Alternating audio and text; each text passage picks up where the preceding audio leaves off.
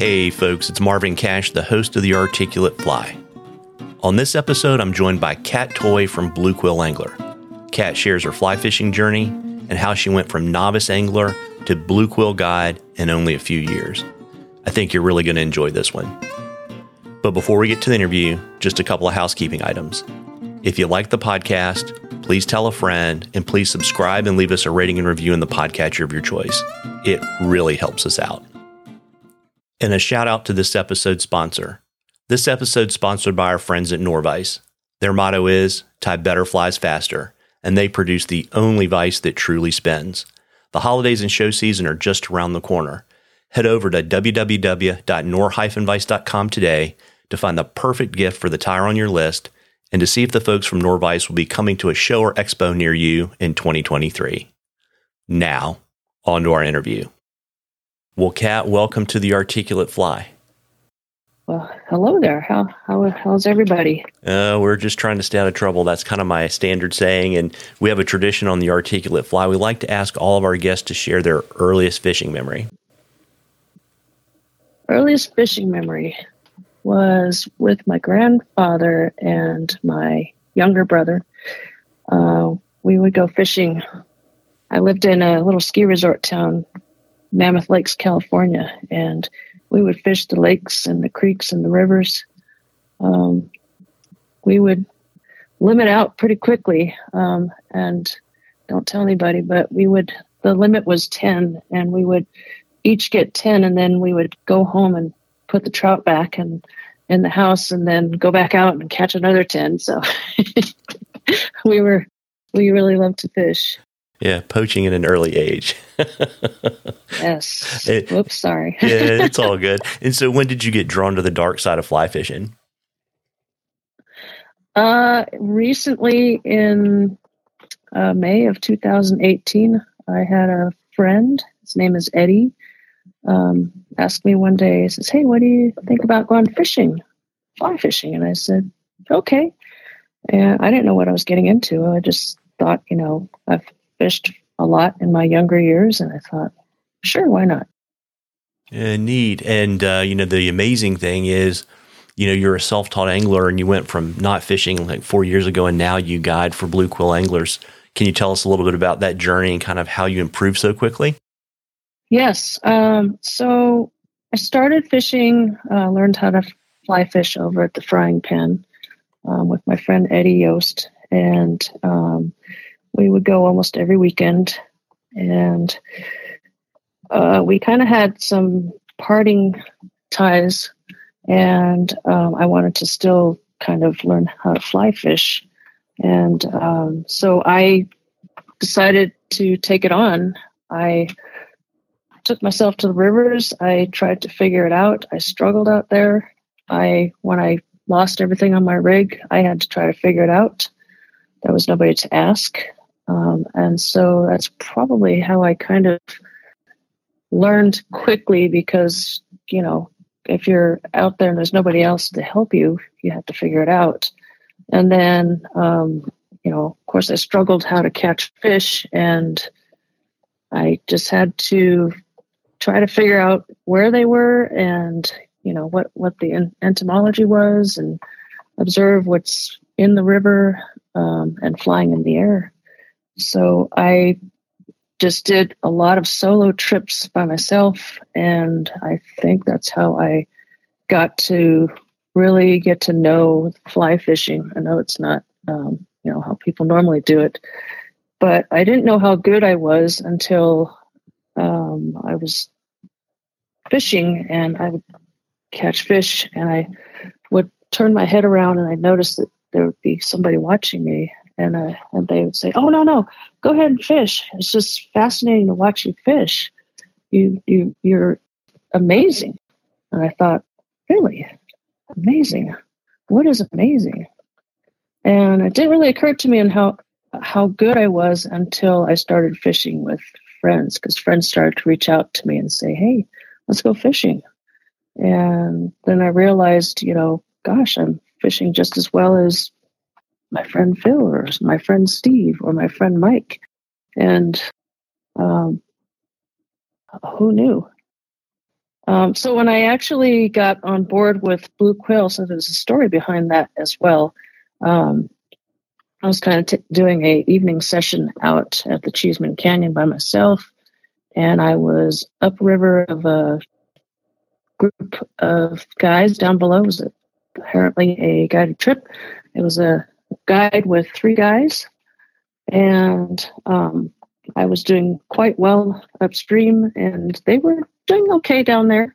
Um, I had one of the clients kind of walk up to me and say, "Hey, have you uh, have you ever guided before?" And I said, "I have." And he says, "I can kind of tell with your casting." I thought, "Huh, okay."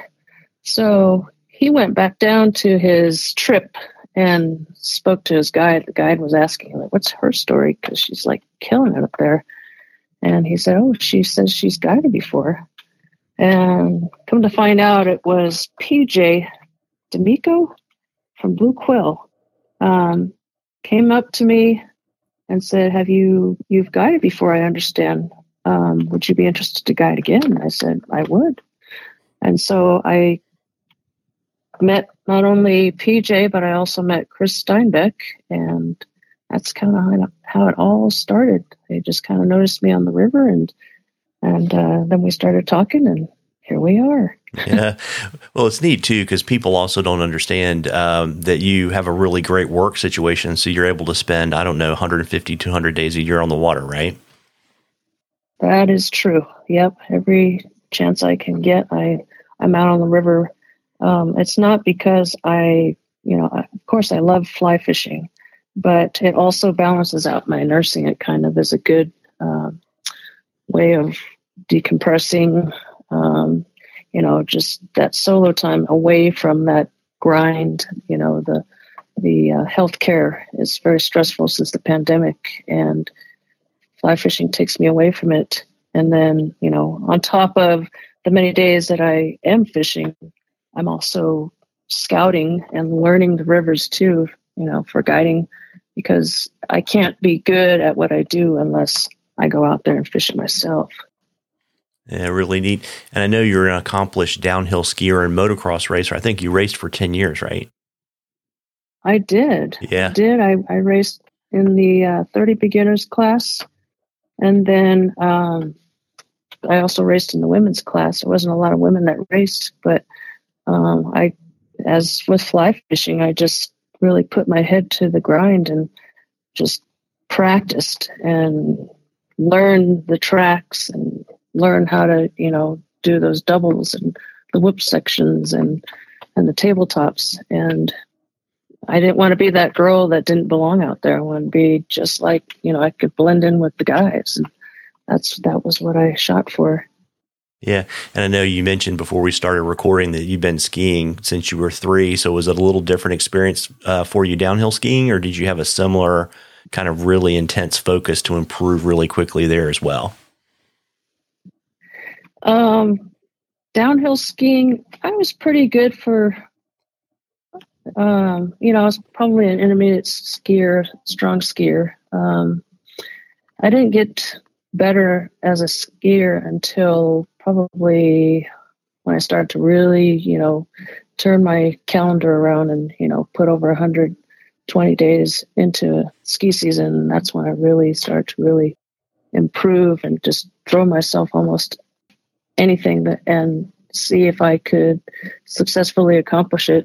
Um, you know, of course, there's steps to getting to that point. Just don't um, throw yourself down a, a, a trail that's not something that you can do. Um, so yeah, I kind of did that one on myself as well.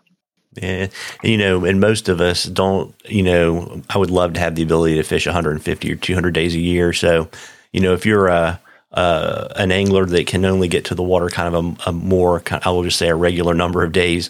You know, what are some of your suggestions to kind of come up that learning curve a little bit faster? Um, you know, there's there's a couple of things that I noticed with people um, when I go to the rivers. And of course, we all want to get there quickly. We all want to be out there fishing and, and getting a fish in the net. Um, I think the one thing that people should think about um, to improve I always tell people and clients that when you're on your fishing day to just kind of hang hang tight and don't just jump right into it. A lot of people go right into the river. That I guess they think if they've got waders on, they just go right into the river, and that's how it starts. But I always encourage to not get into the water right away to fish those edges because more often than not, there's a lot of fish in there. And how how often do you, when you come up to a river, do you see fish just you know dart out? So I always encourage people to start slow and easy. Um, don't get rushed into it and relax about the whole thing. Um, when I was learning how to fly fish, I would get frustrated and I would see, you know, make more of a mess to myself than I necessarily need to. Um, you know, for example, if you get stuck in the trees or in the bushes, and I would get aggravated and I would lose my temper. But you have to just, you know, take a deep breath and um, carefully undo yourself. And it's not, it's frustrating, but um, when you put too much anger into it or frustration, it just causes more frustrations. And um, I, I think it kind of shows in your performance of fly fishing.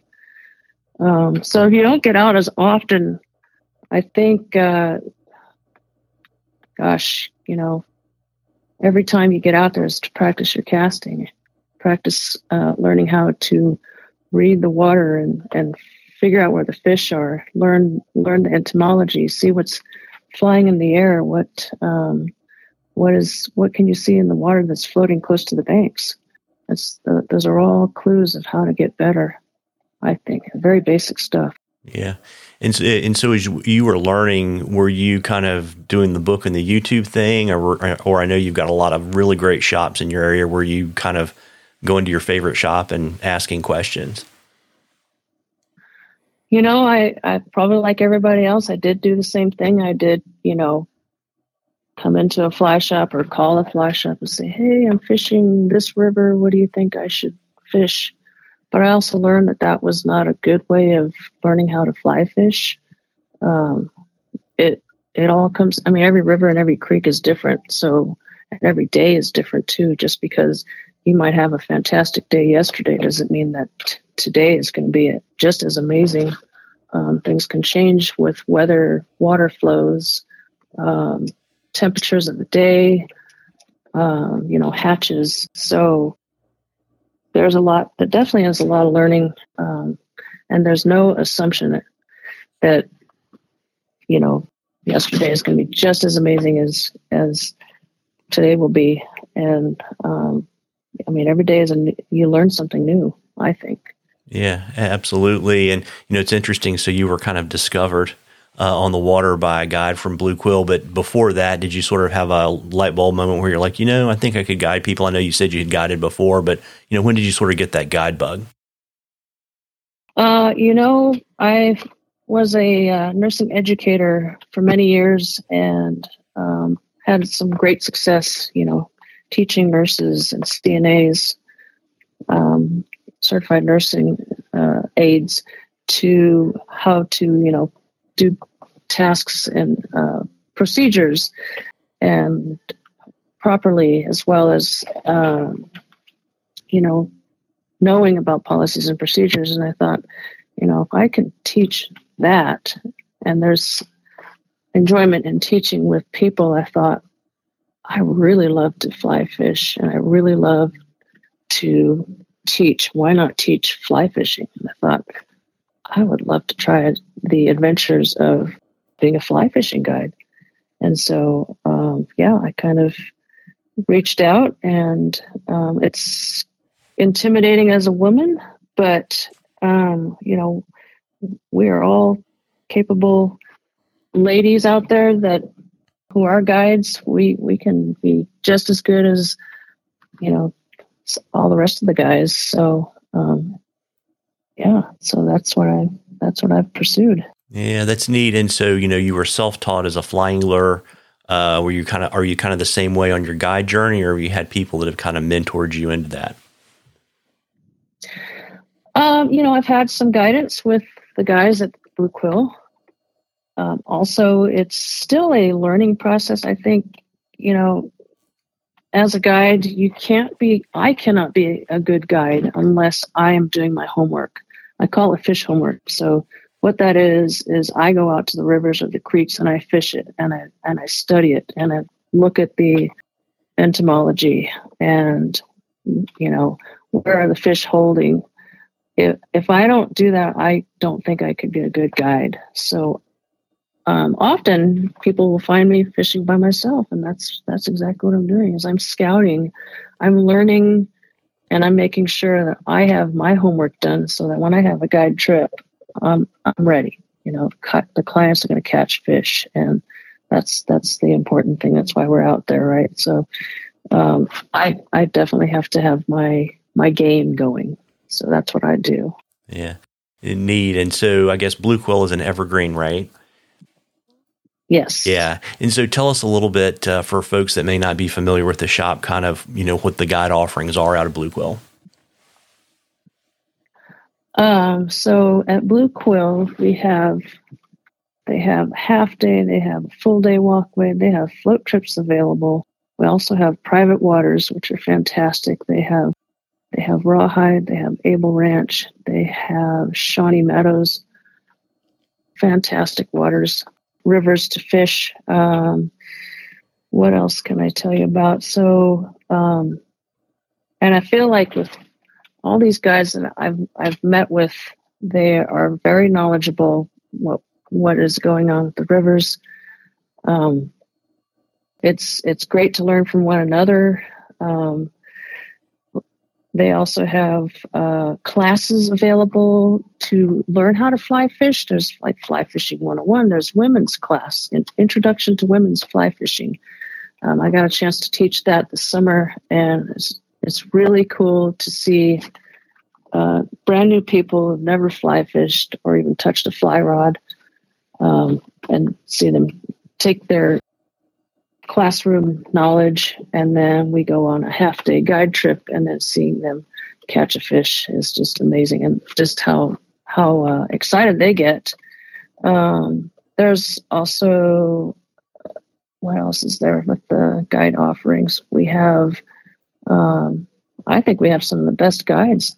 We've got Mr. Pat Dorsey, of course. We've got we've got John Keefover, uh, Bob Dye, Chris Steinbeck. We have some really great people on board, and I feel very welcomed with these guys. They've been um, very welcoming with having me join on, um, and it's great. We can collaborate and help one another. You know.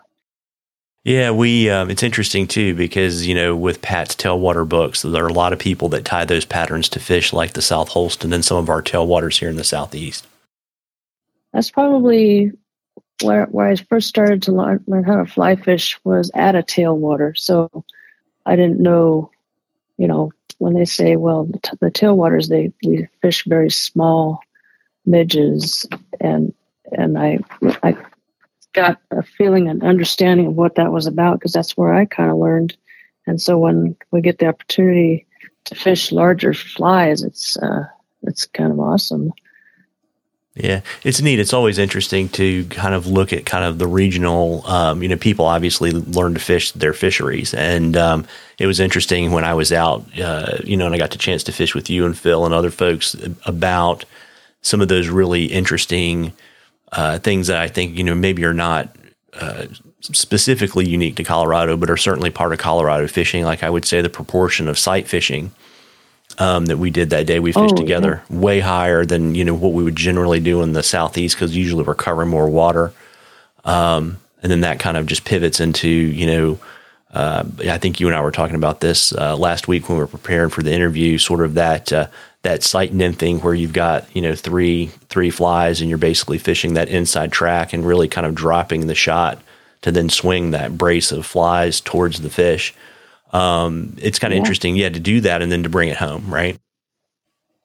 Yeah, um, that that is true. Um, I didn't actually know a whole lot about sight fishing until um, I guess when I started fishing with Phil, and um, we we fished the Cheeseman Canyon and Deckers, and that was kind of new for me. And um, now I understand. You know, wow, now it's it's so much fun to do that. And um, it, interestingly, with clients, you know, they're more often than they're not familiar with that, and when they get to do that, it's, it's pretty exciting for them as well.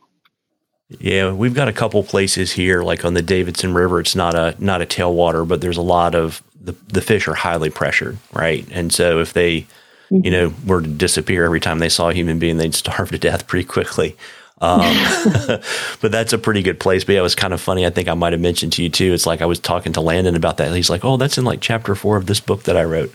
Uh, and so, but uh, yeah, it's just it's an interesting thing. It's one of the reasons why I like traveling to fish so much. Is you learn so many different things, and then you can kind of bring those home and kind of put them in your toolbox. Um, and you know, yeah. yeah. And so, you know, we're recording this kind of early in November. We've just gotten off daylight savings time. The days are shorter. You want to kind of walk folks kind of through the arc of your fishing season and kind of what it looks like in the guide season for you?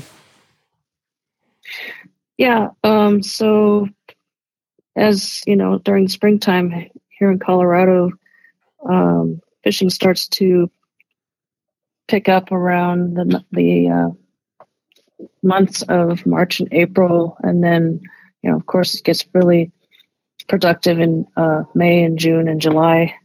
You know, summertime is you know peak season. Um, now we're we're into the fall and we're headed towards winter. Um, fishing is still pretty good right now, and you know, with the mild, warm days that we're having, um, gosh, you know, hope, keep holding, hoping that you know, next week will be the same. And um, I think last year, I think the guys were pretty busy until December. So, I mean, even though things are slowing down, there's, there's still some really good days ahead. Yeah. And then you can get those good little warm afternoon half days in the wintertime, right? Yes, that, that is true. Yeah. Um, occasionally we'll have those, those, uh, 50 and 60 degree days and, and those can, that can get out we're out there and gosh, you know, that's that's something to really enjoy during during the months of November and December. Yeah, and so you know, what's a day on the water uh, like with Cat Toy, and how's it different? Do you think than what other guides do and offer on the water?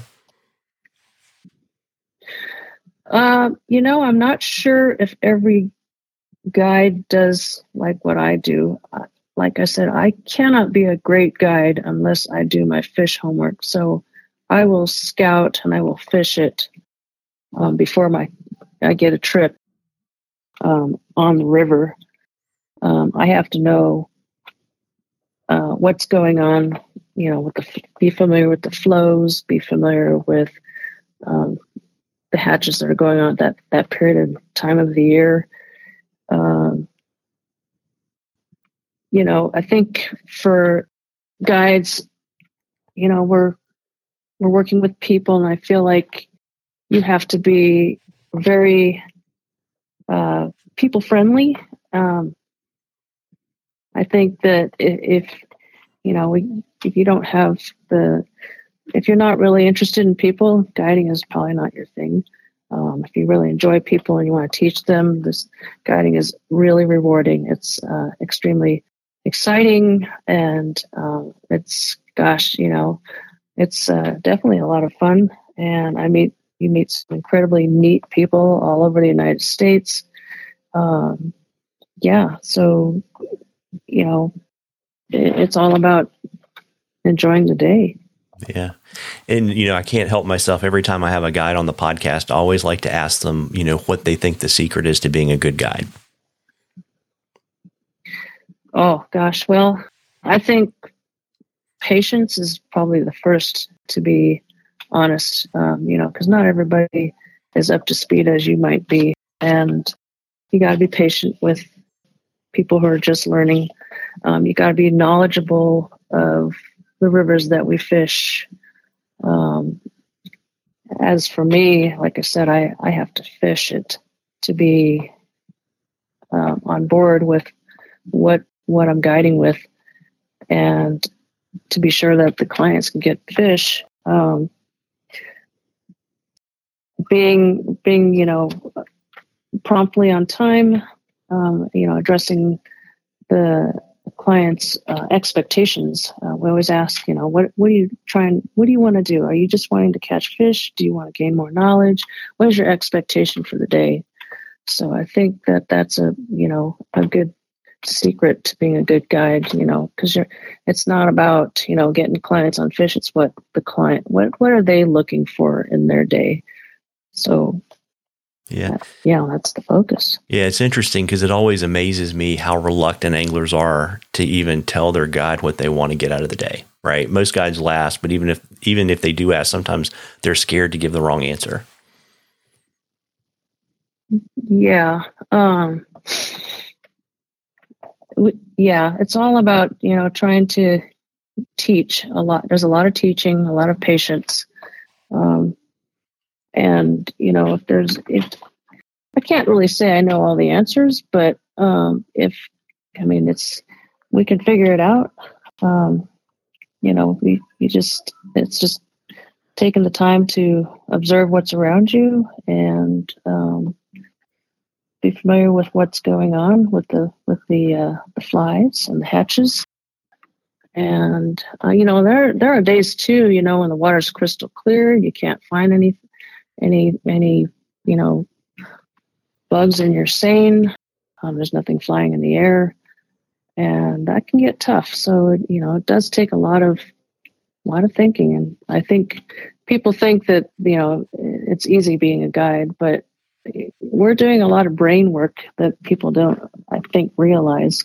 So, um, yeah, there is there's definitely uh, you know patience and getting, you know, having to be sure that, you know, everything is set up right. And, um, yeah.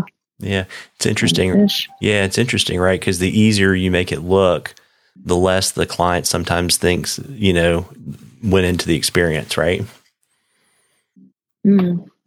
Yeah, and you'll get clients that say, "Well, can you show me how to show me how to catch a fish, or show me how to cast, or show me how how how you know just demonstrate for me."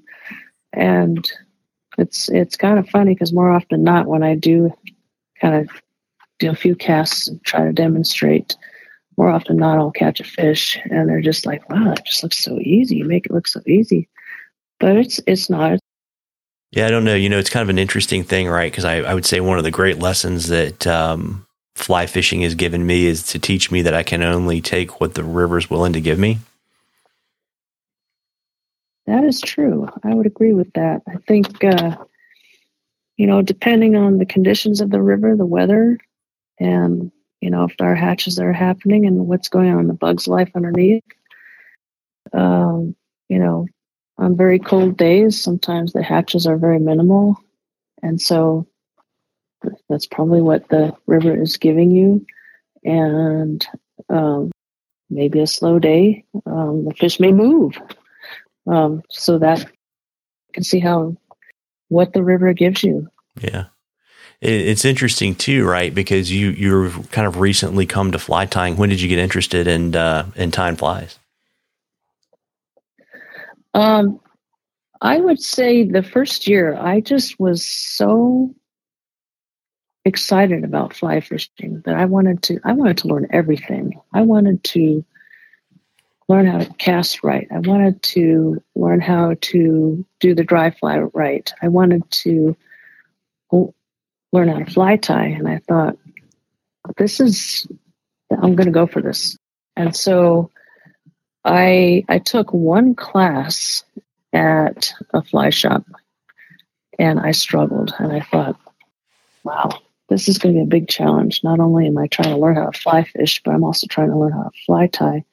And I did get overwhelmed and I thought, um, you know, is this too much for me? Is this is this a good thing?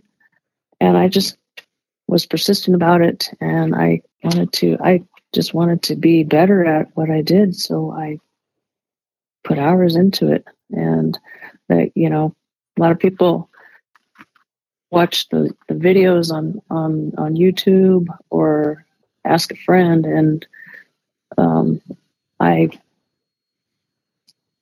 I did a lot by myself, and I just, it, you know, as always, you practice makes perfect, and I didn't realize, you know, sometime later when, when I look back at some of the flies that I tied in the beginning, and I thought, I look at them and I look at them now, and in comparison, I've improved quite a bit, and you won't know unless you save those first flies, and it's really amazing, you know, to catch fish on your own flies. And the first the first fly that I tied was a WD forty, and I had I tied like maybe four of them, and they didn't look perfect. I thought, well, maybe they'll still catch fish, and sure enough, they sure as heck did. And I thought, wow, I've I've got to do more of this.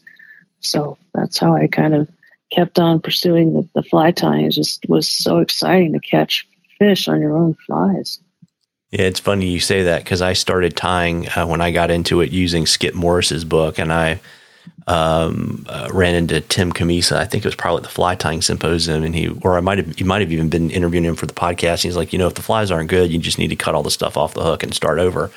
And so I had a, I had a Sunday where I got the razor blade out and probably reclaimed, I don't know, probably seven or eight dozen hook, various types of hooks um, and looked at those flies and they were awful. You know, too big, proportions were awful. So, um, you know, definitely, although I don't know that it was, I probably should have just thrown all that stuff in the trash can and not tried to, you know, cut everything off. Um, but at any rate, um, so uh, what kind of vise do you tie on? I tie on a Renzetti 4000 presentation. Um, I, I really enjoy it. I kind of moved up to that vice um, last year. I thought I'm gonna I'm gonna keep going with this, and you know, I, I, think about the first vice that I purchased was from actually Amazon. It was just a little startup kit, and you know, I think what you buy is what you you can only some stuff is you can only do so much and i feel like if you're going to accelerate you need to get better equipment. So that's what I've done. Yeah, absolutely. Those um, those kind of starter C clamp vices, they don't generally last very long. The they they just don't they don't hold hooks terribly well. I guess is the nicest thing to say.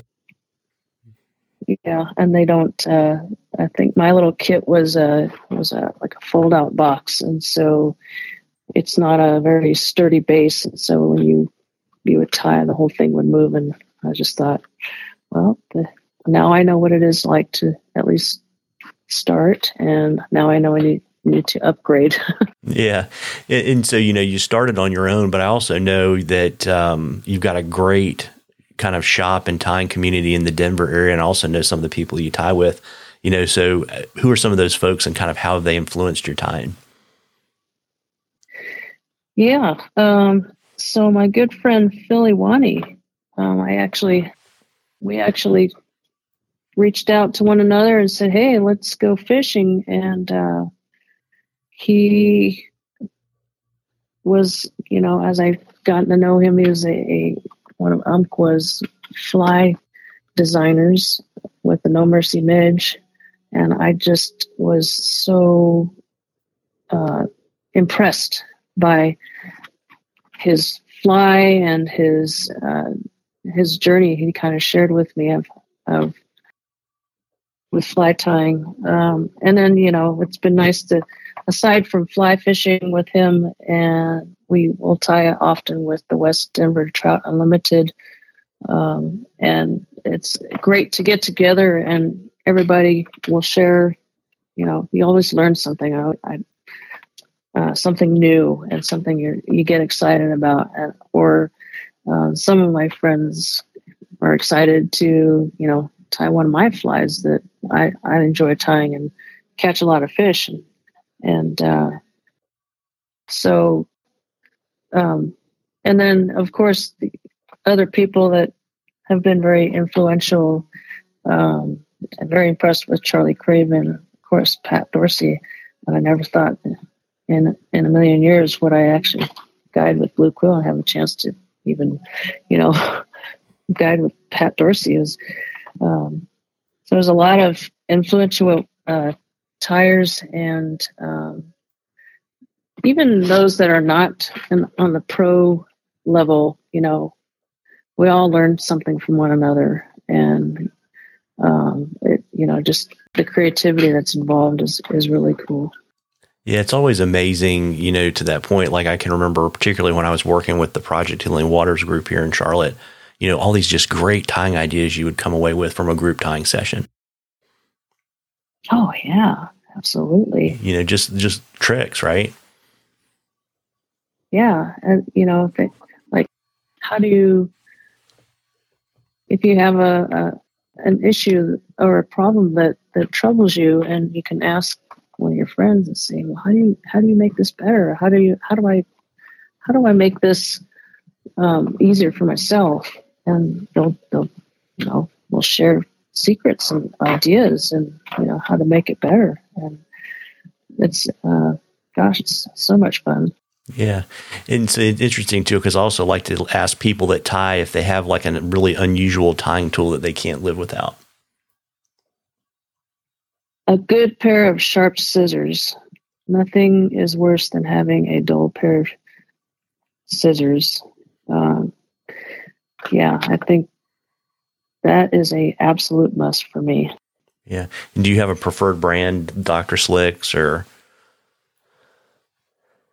Yes, um, mine. I do have a pair of Dr. Slicks, um, and I I treat that like gold. I I actually at my fly tying desk, I actually have a tray that I. It's basically a like a computer tray, like when you have a a keyboard. Mm-hmm. I basically pull that out when I'm tying, so that if my pair of scissors somehow is going to drop on the floor, it won't. It'll drop on the tray.